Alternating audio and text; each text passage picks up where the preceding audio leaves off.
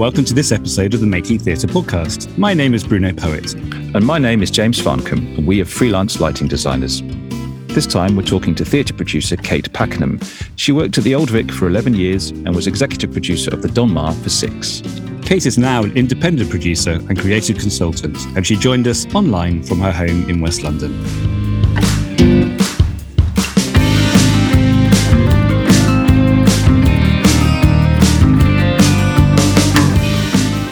You all right, Kate? Very well. Nice to see you both. You too. Hello, and welcome to the Making Theatre podcast. We know you're very, very busy, so thank you for joining us. So, the purpose of this podcast is primarily to try and understand a little more about what our colleagues in the theatre industry do in their day to day professional lives. And it's fair to say that the producer's role is only partly known to us. Could we start by delving into what your job entails? I know it begins a long time before the likes of us are involved, but where does it start? Presumably someone has to decide to do a show at some point. Well, it really depends.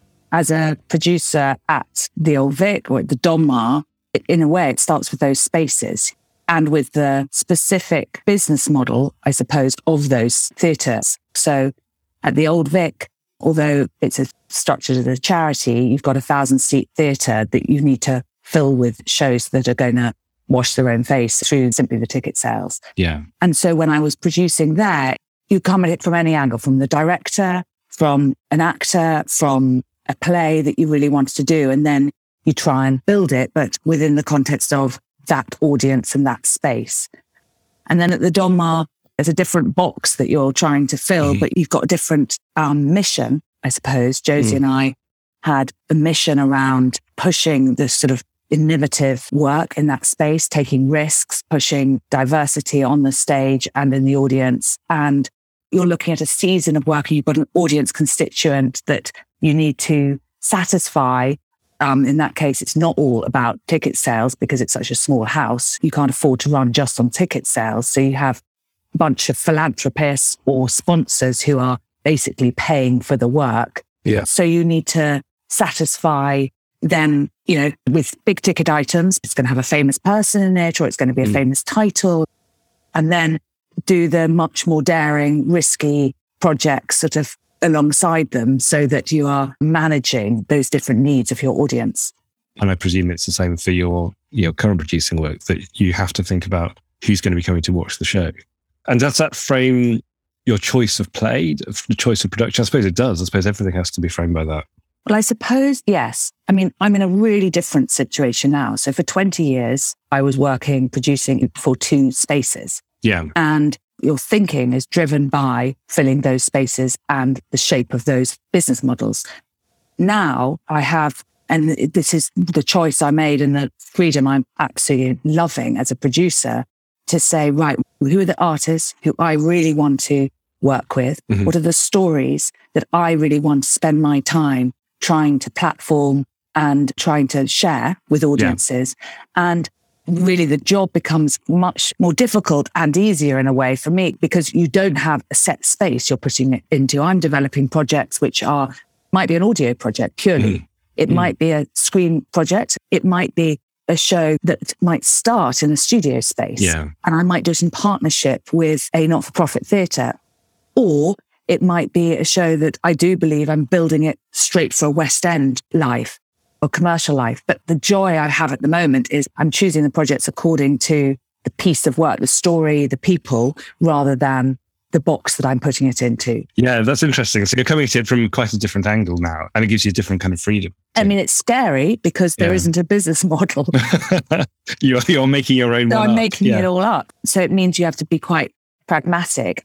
I frankly was on salary for 20 years at mm. the Old Vic and the Donmar. And this is really interesting, I think, in terms of understanding the relationship between the staff team sitting in theatres and freelancers. As mm. a producer, I've in effect become a freelancer. Yes, and so my empathy and my understanding towards all the artists I'm working with is, I hope, well, yeah, it's embarrassing to say, but it's heightened, I think, because mm. I'm doing it myself. It sounds like the two versions of that job are quite different as a producer in a building and a, as a freelancer producer. Uh, but in both instances, you're involved in raising money. That's part of what you do. Yes. So since I've been freelance with Emilia, which I took into the West End, the Globe production, Morgan Lloyd Malcolm's play, which took in the West End, I raised investment for that. Yeah. And with Hamlet, the Yaël Farber production with um, Ruth Negga, which started at the Gate, I worked with the Gate and St Anne's Warehouse to raise philanthropy.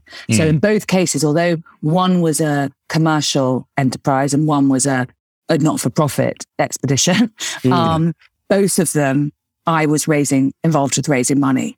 And I actually really enjoy that because I enjoy selling shows right. that I believe in. I wouldn't yeah. want to do it for someone else. I wouldn't want to do it for someone else's taste and someone else's projects. But, you know, why I'm a producer is because I love theatre and I love seeing theatre practitioners collaborate to make stories and seeing audiences kind of um, meet them in that, you know, in that magical space. I mean, I'm very romantic about it all. Can we just dig a little bit into what's involved in that then? Because yeah. presumably you're not just cold calling. I did to start with when I was at the Old Vic, when I was 25 and I'd come out of telly, I'd worked for four years in telly and got a six month placement at the Old Vic. And the deal there was that I could do whatever I wanted, so long as it was about bringing young people into the Old Vic. And this was Sally Greene's kind of mission to me. Um, but I had to raise any money that I needed. So I was paid. I was asked what was the minimum I could live off. My like an idiot told her, and then um, and then I had the space and the brand, and I had to raise my own. So to start with, yeah, I was I was asking anyone who would listen, can I have a thousand pounds because I want to do this reading, or can I have five hundred pounds? And it was it was a bit cold calling, or or or just sort of trying to spot people who you thought might um might have a checkbook. And actually, the first time somebody, a guy called Piros Vardanianis, who I'm not in touch with anymore, but he sat across from me and um, in Pret in Waterloo and wrote a check for ten thousand pounds to support Old Vic New Voices, and it was literally wow. it was like I was like, oh, I am a producer. That's it. This is it. We're starting now. That, that's fascinating. What, what, led up to that? Did you meet him in Pret? was it like he was like a lot of coffee? That is my secret. that is if if in doubt, I head Looking to a Pret. local Pret and I just just find a rich guy. Try and look for look for rich people. Um, no, I was doing readings. He'd become involved with um, watching the readings that we were doing. We had a, a weekly, a Tuesday night reading in one of the rehearsals rooms at the Old Vic. He really liked it. And it, that didn't cost any money. I just was holding a space and inviting people. You know, that's the other thing. To start with, you know, when I was at the Old Vic, I was just creating space for people to gather. I didn't actually need money because it was for other people's projects. I was yeah, taking no ownership of those projects. I was just really yeah. trying to create a network and space for people. And, and you collect a network as part of that then? I, I, I created this project called Old Vic New Voices, which was really a little wheeze for me to meet my generation of writers, actors, directors and producers. I, I was new to theatre. I felt very insecure, come out of telly and I, it was a way of sort of getting to know Josie Rourke, James Graham, mm. Nick Payne. I mean, they all these writers and directors who we now see kind of running the world came through Old Vic New Voices one way or another. Mm. And fundraising started when I wanted to be more ambitious. So I started a program called the US UK Exchange where I took British writers who'd never been produced in America like Roy Williams, Simon Stephens, Michael Winham, took them to New York and showed, worked with partnership with theatres out there and showcased their work through mm. readings. And then did the same with American writers here. So Lynn Nottage, a, a bunch of American writers came here and were showcased as part of that. And for that, we needed a bit of money because although it wasn't very glamorous, you know, they can't swim across the They had to get them across the Atlantic. yeah. So obviously you have to raise money and you've got various different contacts and ways of doing it. When you're doing a commercial show, do you need to persuade the investors that it's going to make money? Is that the sort of the main conversation? Or is it a mix of this is a really exciting project that's artistically worthwhile? When you're working in a commercial context, obviously you've got to believe that it's going to work, make mm. sense commercially. Mm. You know, you need to believe in that yourself and you need to convince and show your investors why you believe that. Yeah. However, the projects that I've done since I since I left the Donmar and that I've done independently, commercially, really both of them, which are Emilia and The Money, mm. have had a strong social purpose and change making mission about them. Yeah. And so actually those investors who've come on both of those journeys with me have understood that with the sort of social mission of those projects, there is more risk on the commercial side. Mm. And so whilst on one hand, the return is of course important, actually the fact that Emilia was brought into the West End, that that all female company, that that play went on to win an Olivier Mm. or a number of Oliviers and brought in audiences to the West End that really don't generally get invited into the West End in that way, Mm. um, was as important for my investors in that case as the commercial return. So there's a sort of social Mm. return as well as a commercial return. And I think for me now, as I look ahead to the next, you know, however many decades I, I live, because I am sure I hope I'll be working till I die. Um, I think that that question of the social and the commercial mission, how they interact is something I'm kind of working out and thinking about. For me, theatre is cannot be cynical. That's just, I'm sort of allergic to it. That probably makes me very naive, but you know, you put so much of your self, your heart, your life, your brain into this work, as you two know only too well, that certainly coming out of the pandemic, I feel more than ever that I need to be doing the work that really matters to me, that I really care about. It's still a question of faith in a way. Um, Let's dig a bit into some some detail of putting on a show. I mean, how do you budget a show? I mean, we James and I come across a show from this is your lighting budget, but obviously there's a massive big picture which you somehow need to put together when you're uh, imagining the show. How do you start? It's always a measure. It's a bit chicken and egg, isn't it? How do you know? How do you know what you need to spend until it's designed? Or yeah, in a way, every show is its own a startup. It's a it's its own little mini business model, Yeah. even within the context of the Donmar or the Old Vic. That said, it, when you've got the Donmar or the Old Vic, you've got a, you've got some set parameters that you're going to be working within. So actually, often at the Donmar, the shows were on a sort of similar scale. Every Mhm. show had a sort of similar budget, unless it was a kind of spandangly musical. But generally, the kind of shifts in the scale of the budget were around the number of actors in the show. Um, the set budgets were generally more or less the same, Mm. unless it became a musical, or or there would be some commercial enhancement because someone thought that they were going to be able to take it into the West End, in which case they'll add, you know, fifty grand or something to the budget in order to make it transferable. But you, you know, it's partly what does the play ask? So, like, literally, what's written on the page that needs to be paid for? How many people does it need? Yeah. Does it need a movement director? Does it need music? What are all the elements? And d- depending on the scale of the theatre that it's going into, there'll be different pay scales or different budget scales that you need to work to. Yeah. So, you know, you start with a blank piece of paper. Yeah. I, I would start with the play, Mhm. read the play and work out what all the elements are. And then you work out the kind of box that you're going to put it into, the context you're going to do it in. Um, and then it's a sort of negotiation with everyone. I, I always imagine it's very hard to think what a reasonable amount of money to spend on production is. And I guess it's maybe not so much even the physical things. It's a lot to do with how many people and how many weeks of rehearsal. You know, director may say they want six weeks rehearsal, but you may have only budgeted to pay for four. And I don't know. I'm always curious about the kind of producer's role and how you add up all those different um, pools on the on the money and on the schedule and on the time and on the personnel. Because ultimately, the you know, buck stops with you in terms of making those final decisions. Well, if you think of it from the other end, which is the income end, Yeah. So you sort of say, okay, this is a commercial show and I can get 10 weeks or 20 weeks out of this famous actor. Mm. And I can also get that show filmed by Sky Arts or someone. And I believe that I can therefore bring that amount of income against this show. Yeah. Then you work the other way round and you think, okay, yeah. And find the point at which you can take the risk. Yeah. And, and equally, if you're in the, in the subsidized sector, you're doing the same thing, but you're looking at Arts Council grants, mm-hmm. grants that you can, you know, sponsorship that you might be able to get down because of the nature of that show.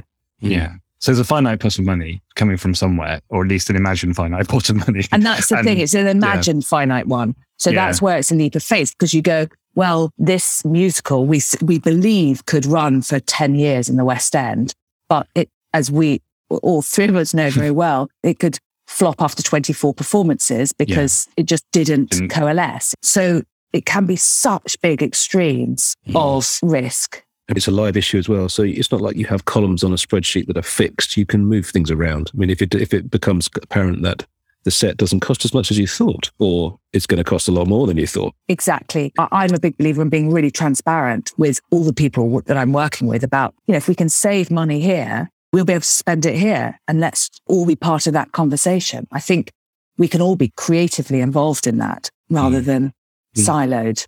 Mm. And when you've got investors, do you have pressure from them to make the show in a certain way?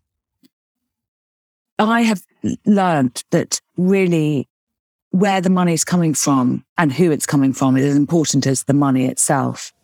Because of the nature of the work that I want to do and because of my nature, I'm always very, very straight up and very clear why I'm doing something. Mm-hmm. And, and as I said with Emilia, really understanding the balance of commercial risk and social change or cultural change that I'm interested in.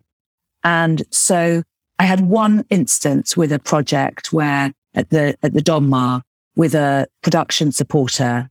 In fact, it was the first Julius Caesar, the first of the all female Shakespeare's that Phyllida mm. directed set in a women's prison. And a supporter said to me, I think you've got to tell Phyllida to stop making all those women shout so much. No one likes a shouting woman. This, this was a woman shouting this at me. And also you need to understand that in the end, men write the checks. It was brilliant because it was very clear that this person was not the person to come on that particular journey yeah. um, with me. There would be projects that that person would generously support, but this wasn't for them. Mm. And actually knowing that is incredibly valuable because you then don't waste time trying to sell in something that is of absolutely no interest to them. Yeah. And, and for me as a producer, it was a massive spur because I was like, right, I'm going to make this happen. I don't agree with you.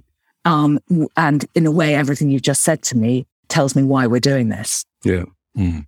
And then there will be, and there were other people who could see that and who helped us, you know, do something that was bonkers on a fundraising point of view. You know, we raised over a million pounds to build that tent in King's Cross. And I do think that project kind of really led the way for diversity and inclusion, yeah. particularly women's voices in classical texts. Yeah, that really sounds like a pivotal moment. In the context of your current job, then, which is as a freelance producer, you don't have a venue as you did at the Donmar or the or the Old Vic.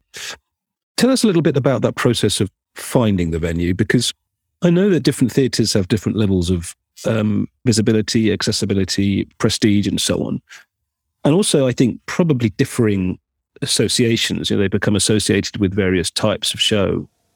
Is choosing the venue part of the gamble? Yes. I think the fun of my job now is thinking what is the right context? What is the venue? What is the space?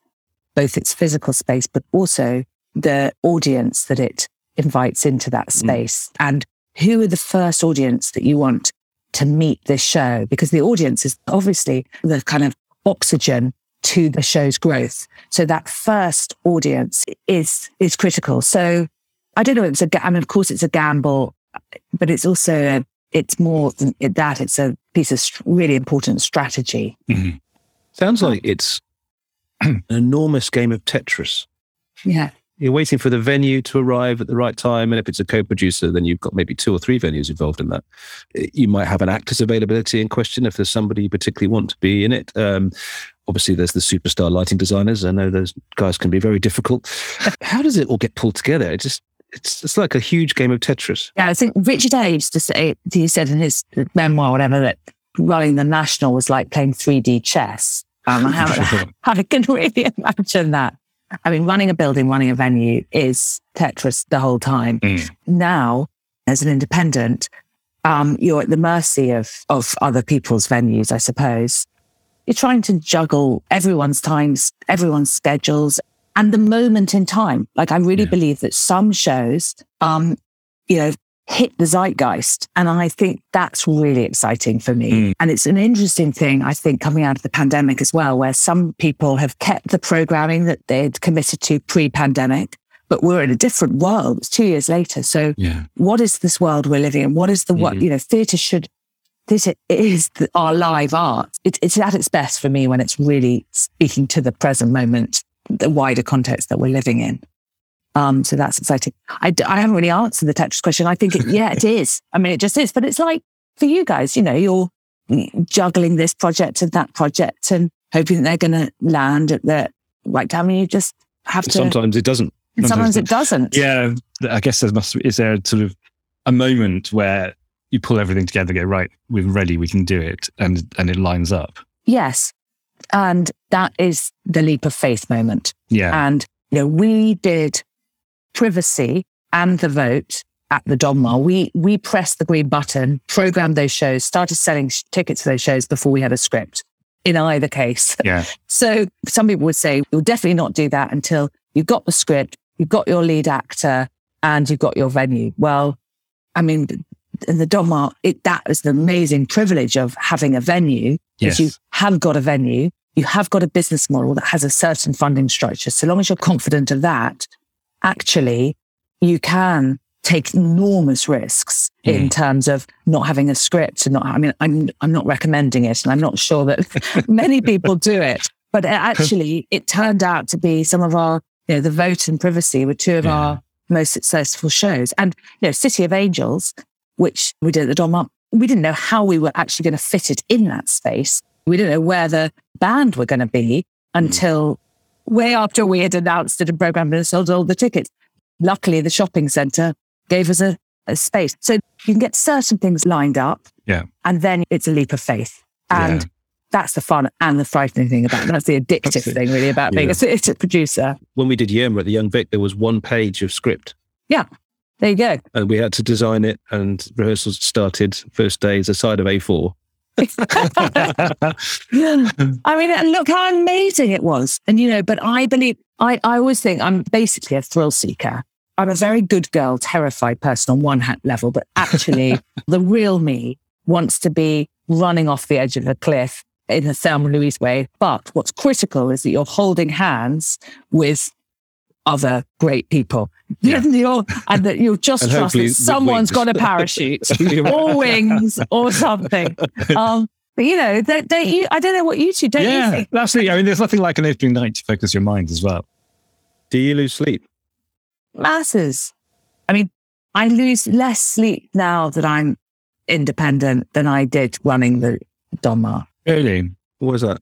I think the responsibility of a building and a big staff Yeah. and my heart is as a producer, but as a exec director at, a, at the Donmar, you're in effect managing director of a company. You've got a board Yes. you're reporting to, you've got mass stakeholders, your capacity for being a producer, which is what I love doing and what I was doing as well at a kind of full throttle there. It's, it's compromised and I'm happy to losing sleep about the shows that I really, and the people who I really care and love. I'm fine with that. But it's when you're worrying about, you know, insurance on buildings, you know, So when you're putting something together, I presume that a major part of the job is putting together the creative team. So that's writer, director, designer, choreographer. I mean, obviously, as you said earlier, it depends a bit on what the show demands. I mean, how does that start? Does it start with a director always? no, it can start with the play, it can start with the writer, it can start with the actor, it can start with the director. I mean, it could start with the designer.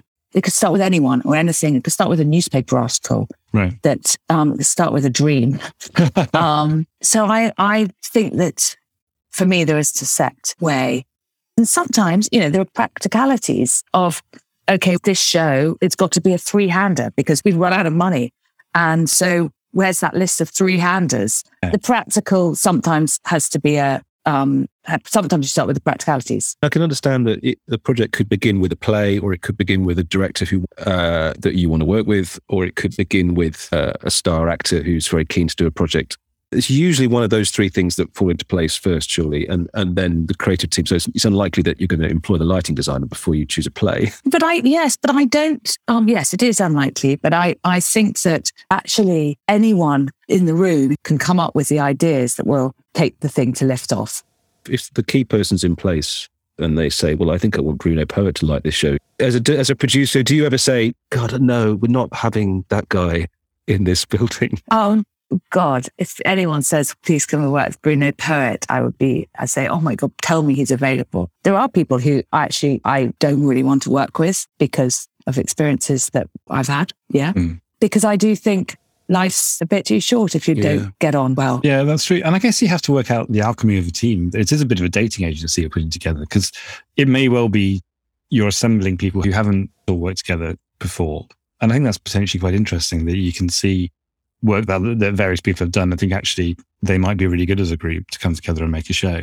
That must be quite exciting. I think that's really the good fun bit. You know, look, yeah. I like, I love hosting a supper or putting on a party. I basically think, you know, putting together a team of people to make a show that is, you're trying to create a party that yeah. is a creative party. And then then there's a really interesting question of the producer as to how much you are in that room or outside mm. that room. Yeah, we, we, we, definitely yeah. need to hear about that. well, I, I think I have always felt very shy of being in the room. I don't consider myself one of the creatives and I don't want to impose, although I wish I were on in some, on some level. So I'm cautious of not wanting to impose on that sort of what I consider a kind of magical space. I think as I grow, as I grow up, I realize that actually sometimes people want you in the room because what your value is, is actually as a sort of audience member. Uh, that's why I mm. think I am valuable. I'm a kind yeah. of uh, sort of Joe Bloggs audience member who can kind of go, I don't really understand. You've, you've, you've lost me here. So I, I think I love most when I'm more in the process, but I sometimes you just get the feeling it's not really they don't they, you don't really want us there.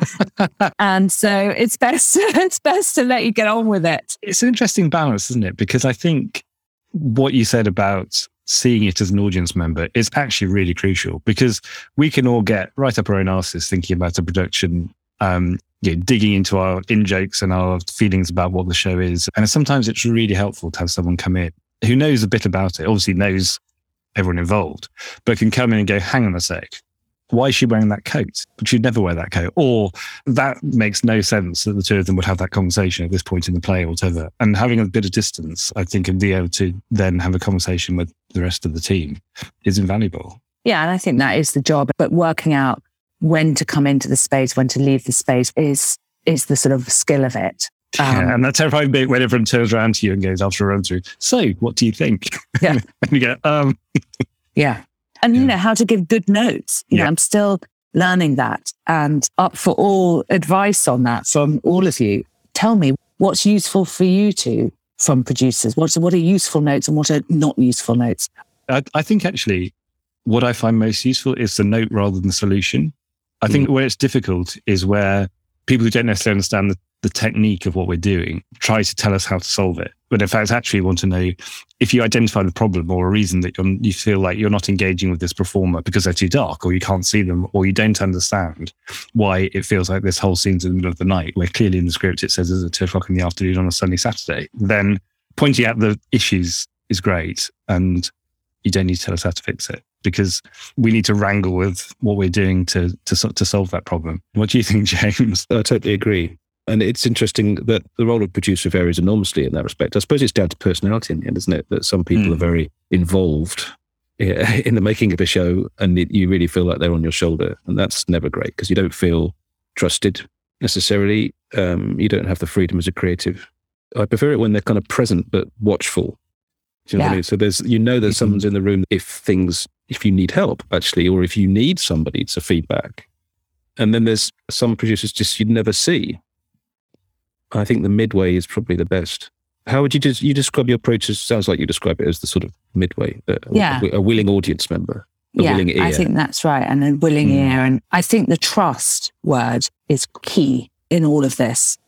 In a way, it's that I think I feel like as a as a parent, your job is to try and support your kids and help them to be the very best of themselves. And basically, as a producer, you're trying to support the artists and the room that you've brought together and being the very, very best of themselves. And that isn't telling them how to do it. It's just like making, you know, I do think, um, sounds sort of silly, but one of my very early jobs, I was a runner on a film set and my mum said to me, just make people tea, just make, you know, if in doubt, just make people tea. And I wore a big jumper that said smile on it. And I wore this jumper every day in these bogs of, uh, of Scotland and made so much tea. And I basically think that is what I continue trying to do as a producer. You're just trying to look after people, feed people, and make people feel kind of comfortable so that they can comfortably and safely take the creative risks that they need to take in order to make theatre, which is, is, is a risky business. Yeah, I think that's great. I think that's a great attitude. I think the metaphor of making tea is something we can all, all benefit and learn from, actually. Milk and no sugar for me, please. um, uh, what about cast? Are you involved in choosing cast? I can be, yes. Um, depends on the depends on the show. Depends on when the director wants me to be. Right. Basically, I think generally as a producer, before any offers are made, somebody comes to you and says, "This is why I would like to go to this person," and you generally say, "Great plan." Um, some directors, you know, Anthony Page did Design for Living. We did Design for Living at the Old Vic, and he wanted me to be in every casting session, which was right. wonderful. I love that. yeah. That. See, this is a world that we never get to see. I'm fascinated by the, the audition process and the casting and casting directors and all that world because we basically turn up and get introduced to the actors, but have no idea what's happened before you know, that first day of rehearsal. Oh, amazing. I mean, seeing the different, you know, textures that different actors bring to a role and then the yeah. chemistry between them. I mean, I, I, am absolute awe of actors and how they can transform, but also the, how they're kind of the, this sort of essence of a of a person comes through in their performance and how you choose which way do you want that character to go. A lot hinges on faces and names. Uh, how important is celebrity to you as a producer? It's probably not as important as it should be.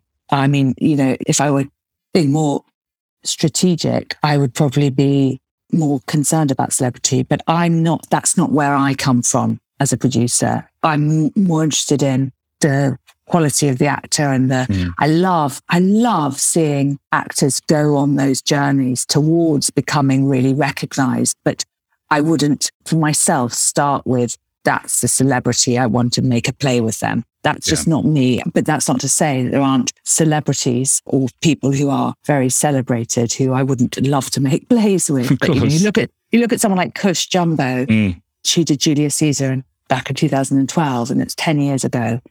She was not a celebrity then, but I think arguably she is now. Oh, and I would love to be working with her yeah. again. But that's not because of her celebrity. That's because of the actor that I've known for 10 years and think is a star, really. Mm.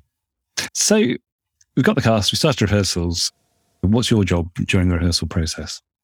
You check in with the director, uh, yeah. how the room is, how the rehearsals are going, check in with the company management team, the stage management team to check that the company are happy and well. Um, looking, watching the show, the physical production develop and watch the budget with the production manager, how that's developing, mm-hmm. um, and marketing the show and try to sell those tickets.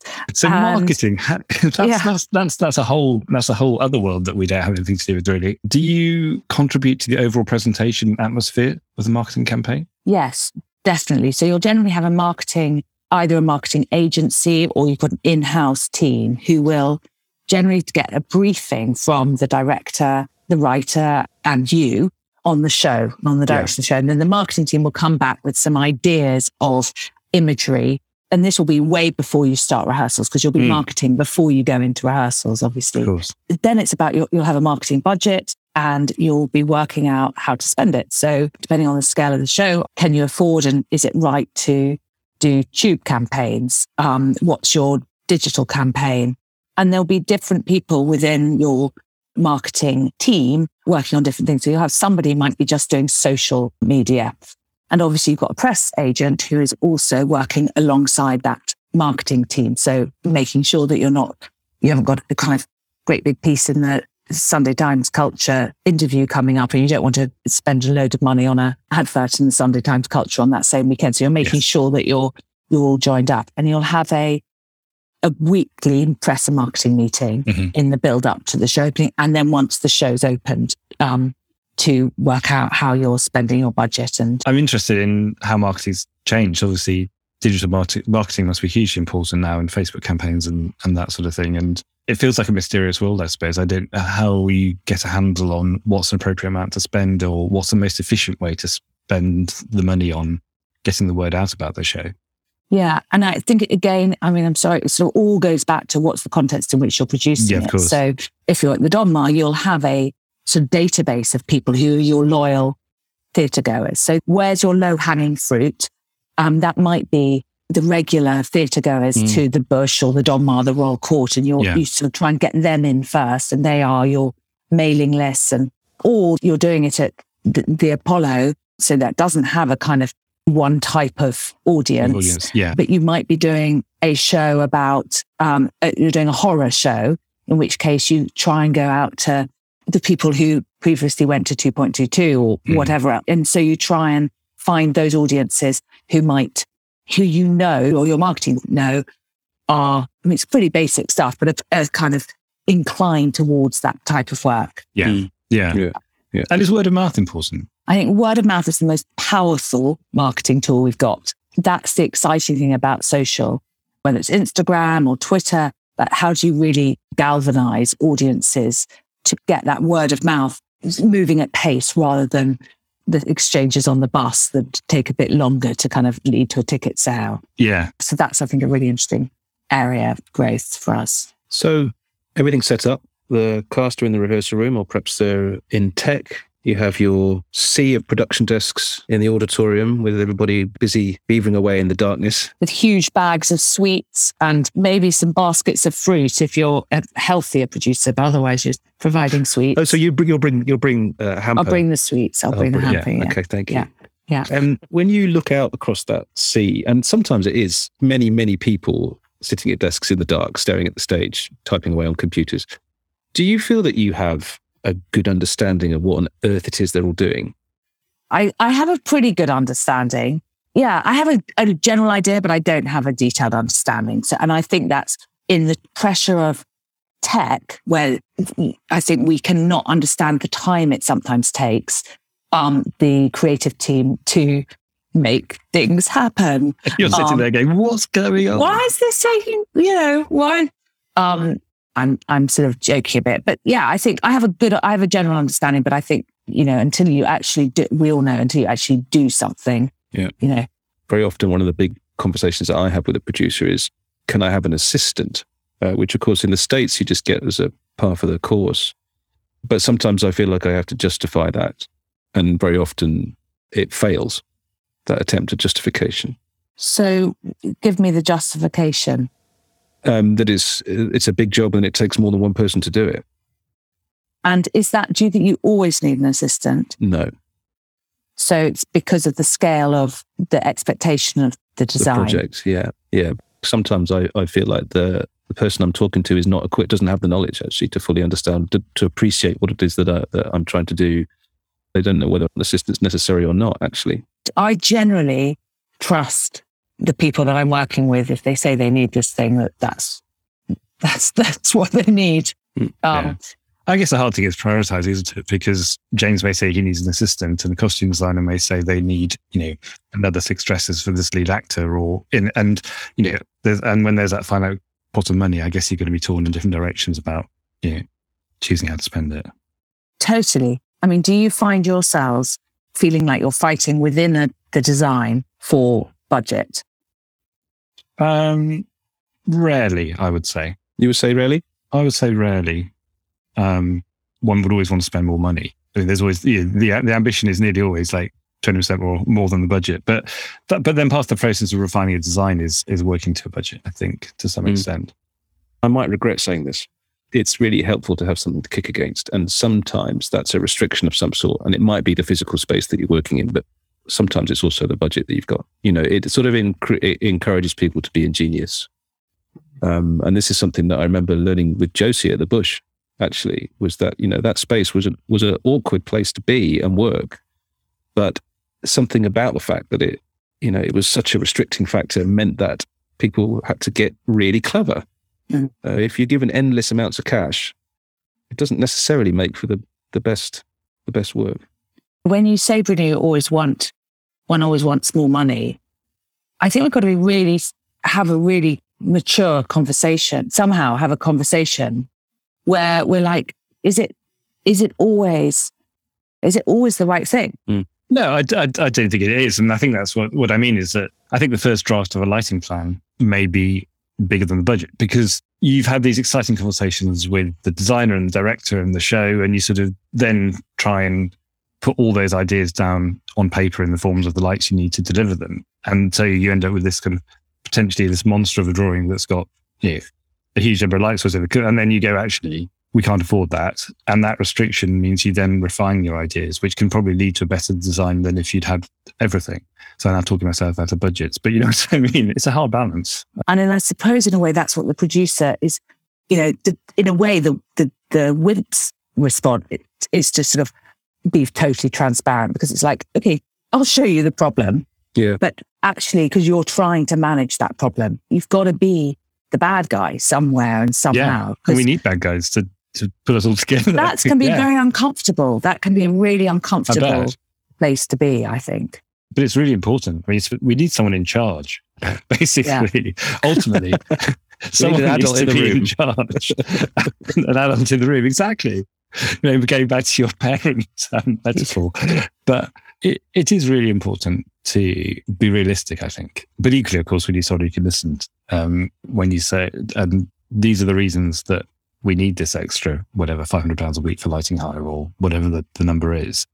And this will have a big impact on the show if we can't do it. And I think producers who are open to that conversation, it, it's great because then often a solution can be found. Um, yeah, I think going back to the kind of the parent thing, I really don't think the producer can be or should be in a position as a kind of parent when when it becomes a dynamic where um, the producer's the grown up. It's really weird and doesn't work. Right. Like I yeah. think everyone is on a needs to be eye to eye. Yes, there needs to be leadership in different. everyone yeah. has a responsibility of leadership in a different area of the job of putting on a show, but there isn't.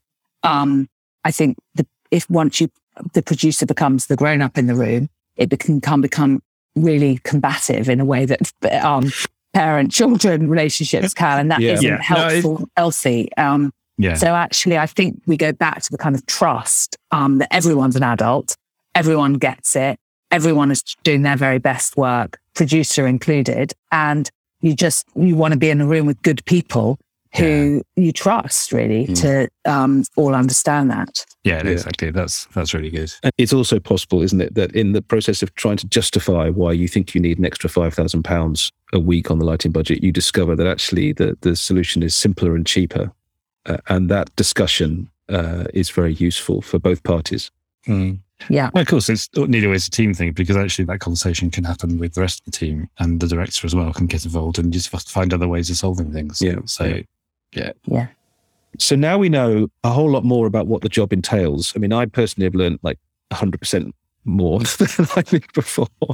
But we are also always keen to get a sense of how people arrive in the industry, where they come from, and how they first encountered theatre. So, where did it all begin for you, Kate? Are you from a theatre going family? Yes, I was taken to the theatre as a child by my dad. I grew up in a film and telly household. My mum and stepfather worked in film and telly. And I, I was very shy as a child, but theatre was a kind of playmaking, um, was a way for me to both escape and be present in a way. In kind of, so I loved, I always loved theatre. And my dad made a lot of plays with me and my brother. Poor guy. It was just a way of stopping us fighting. So yeah. And then I did a lot at school, wrote and acted and directed and basically just sort of did as much as I possibly could. Um, and then, sorry, I'm telling the story so badly, but basically I went to Cambridge and I was very intimidated by the whole theatre scene at Cambridge. Yeah. My first year I acted. And at the end of my first year, I directed a production of Table Manners, Alan Ayckbourn, in which Olivia Colman and her now husband, Ed Sinclair, met. They were really it's remarkably excellent. Funny that. You don't say. I then just got very intimidated by the whole Cambridge scene and I left university and went into telly, but I always wanted to get back to theatre. And really, I wanted to direct actually. Okay. And at 25, met Sally Greene at a party and it was very noisy. And she, I said, I want, you know, talking about I wanted to be a theatre director. And she said, That's just what we need female theatre producers. You can come and work for me. And before, before I realized that she had misheard me intentionally or not, I had a six month contract at the Old Vic and I ended up staying 11 years. Yeah. and it was a, you know, this conversation, I, I'm, I feel nervous that any other producer would listen to it and go, she's, what does it, she talking about? That isn't being a theatre producer. She's giving completely the wrong impression. I do think that every producer is different. You Hmm. are, uh, you're an entrepreneur, really. You're, um, and you are very uh, much your own, your own, you're an art, uh, you know, an entrepreneur sort of artist. You can say And artist. You don't have to be embarrassed about that. You you're an own- artist. You go, well, and it's your own style, you know. Yeah. And so you're getting to know me in this conversation, but you know, Tali Pelman, Eleanor Lloyd, Sonia Friedman, um, just naming the women at the moment, they all have very different answers to a lot of these these questions. Yeah, You'll get a very different impression of what it is to be a producer. And I suppose all of our journeys into it probably reflect that.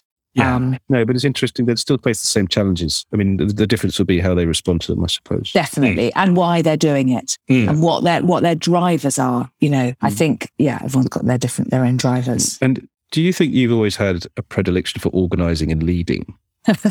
I've always been bossy. I am the L. I have I have That's um, not what I said. six younger brothers. I Six have younger actually brothers. I have actually five younger brothers and and one older brother, but the older brother basically is like a younger brother, and I have a younger sister. So I have a lot of um. I'm the eldest, really. Or so yes, the, the nearly eldest. so you kind of have to. um, I was, a, you know, looker after of all my younger siblings as a child, and so and that's leading or actually just caring for. I've always kind of been in that role in some way. Do you feel people who work in theatre are paid appropriately? Where to start? Like who, which, which theatre, which context? Yeah, it's very hard, isn't it? Because I, I suppose I sort of feel I am paid appropriately because I'm very lucky to earn a decent living working in theatre. So I, I've got no complaints. But Okay, well, I think that the pandemic has taught us, shown us very sharply that many people are really not paid a living wage in the theatre and that it's incredibly, incredibly difficult. And a lot of friends of mine, particularly freelancers in stage management or in the lower, the uh, lower pay end of the industry, have said uh, they basically realized during the pandemic that they were doing theatre on large part for love. yeah, And that during the pandemic, they realized that theatre didn't love them. And so they have left and gone into other industries where they're doing it for the money. And the deal, the transaction is really clear. It's about the money Mm. and they're not having to give their love. And that I think is very sad. I mean, it's a very sad truth that I'm hearing quite a lot because I Yeah. do think theatre gets away with paying, in some cases, not well because they're relying on the love Mm. that people have for it.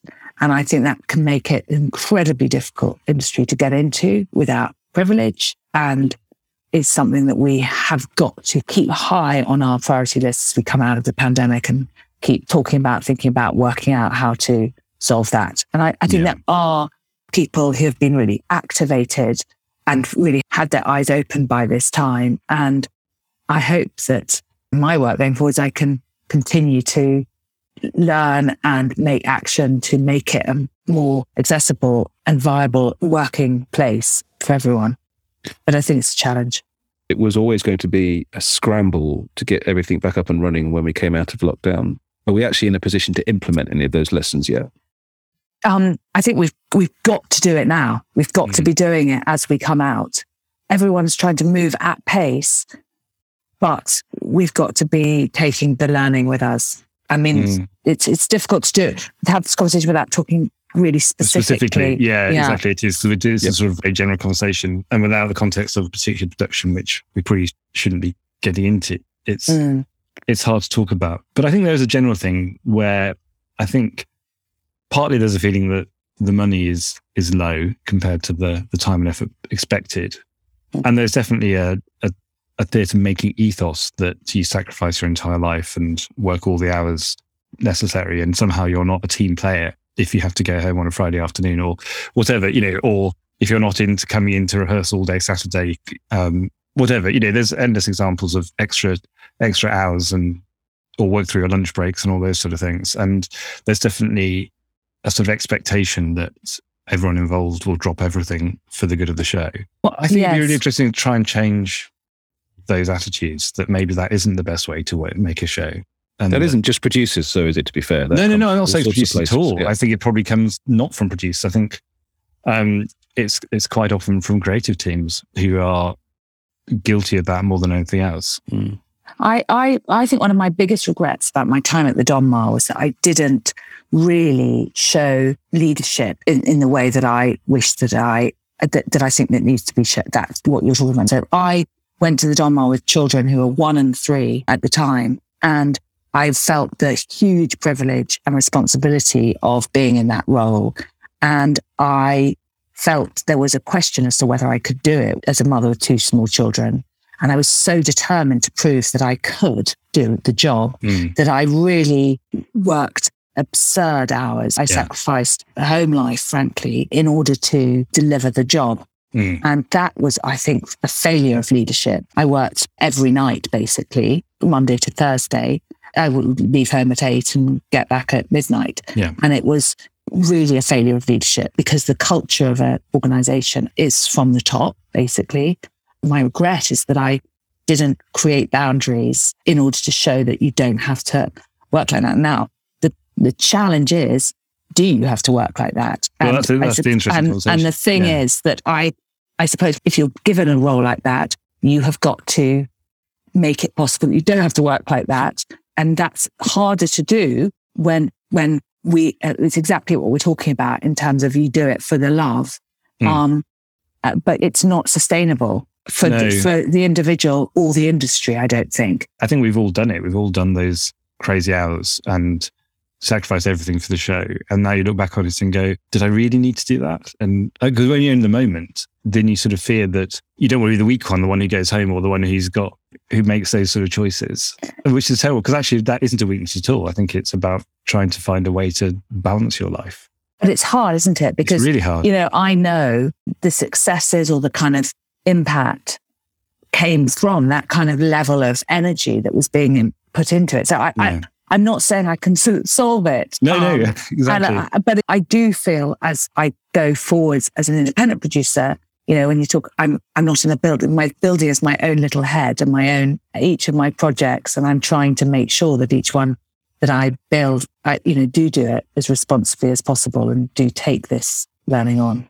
You talked about hampers and fruit and this being slightly joking in, in the tech, but weirdly, that kind of thing makes a massive difference to everyone. I mean, I work, as you know, I do some music and I do some theatre and some opera. And the way that the different industries look after their staff mm. is is very is very different. Like the the concert industry always feed all their staff all the time. So breakfast, lunch, and dinner. There's coffee, tea, cakes, whatever, fruit, salads. It's all just available and provided. And so during the working day, you never have to worry about where you're going to go and eat. And they sort of look after you in a way that's really that's sort of warm and makes you feel good about working there. And actually, the Donmar has always been fantastic for the. Um, I can't remember. Is it family? Is Our it Friday, Friday family lunch? Friday family so lunch. We, when when Josie and I yeah went to the, yeah. Dryden Street, we introduced Friday family lunch.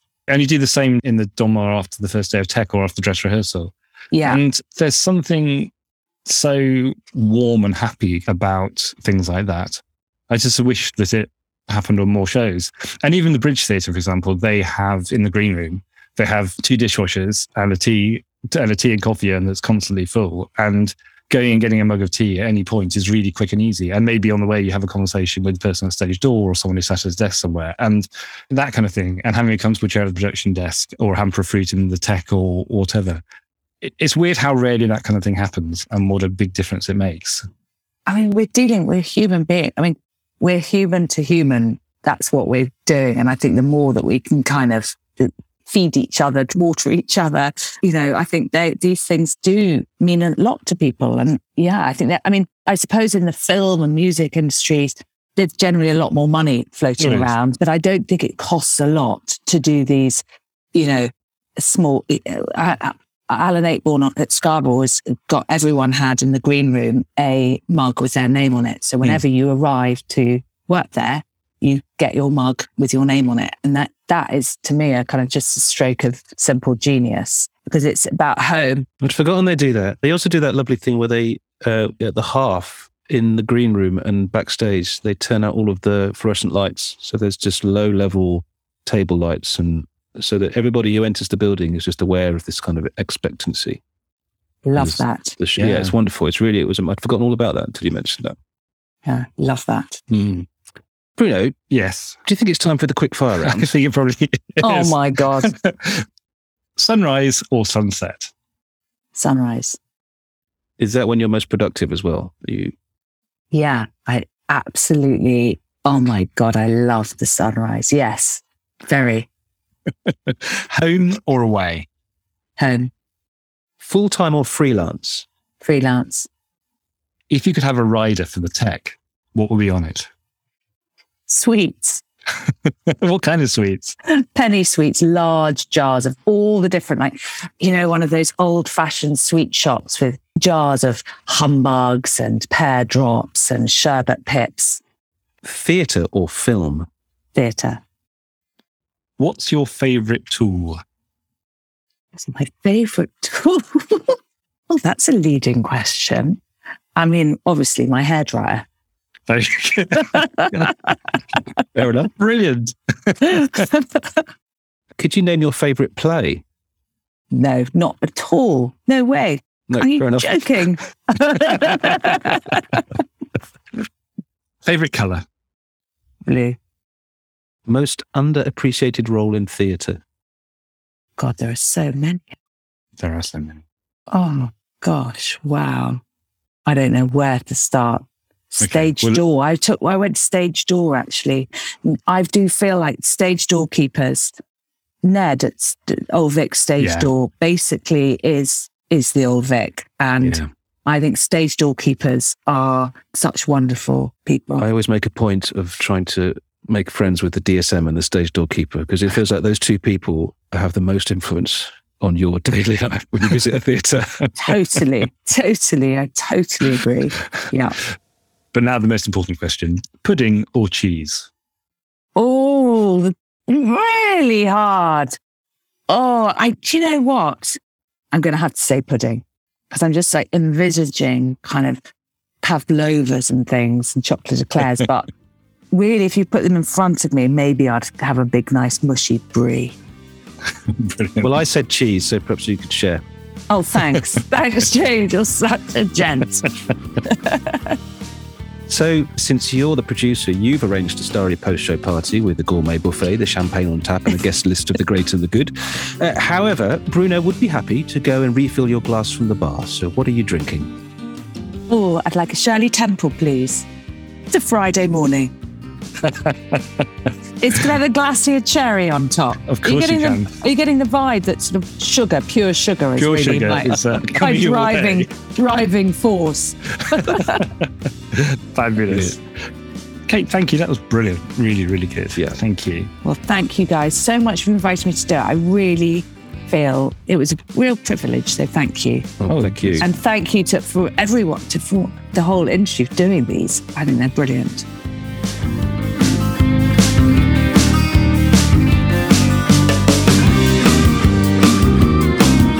Making Theatre podcast is compiled, produced, and edited by Bruno Poet and myself, James Farncombe. As ever, if you have any questions, comments, or even ideas for future episodes, you can contact us on Instagram or Twitter at Making Theatre FM, or if you prefer, by email on makingtheatrepodcast at gmail.com. We are doing this for fun and also hopefully to contribute to a broader awareness of everyone's role in the industry. So we do all the hard work, all you have to do is spread the word and take a moment to leave us a glowing review on your favourite podcast platform. Seems like a pretty good deal to me, and we'd be very grateful.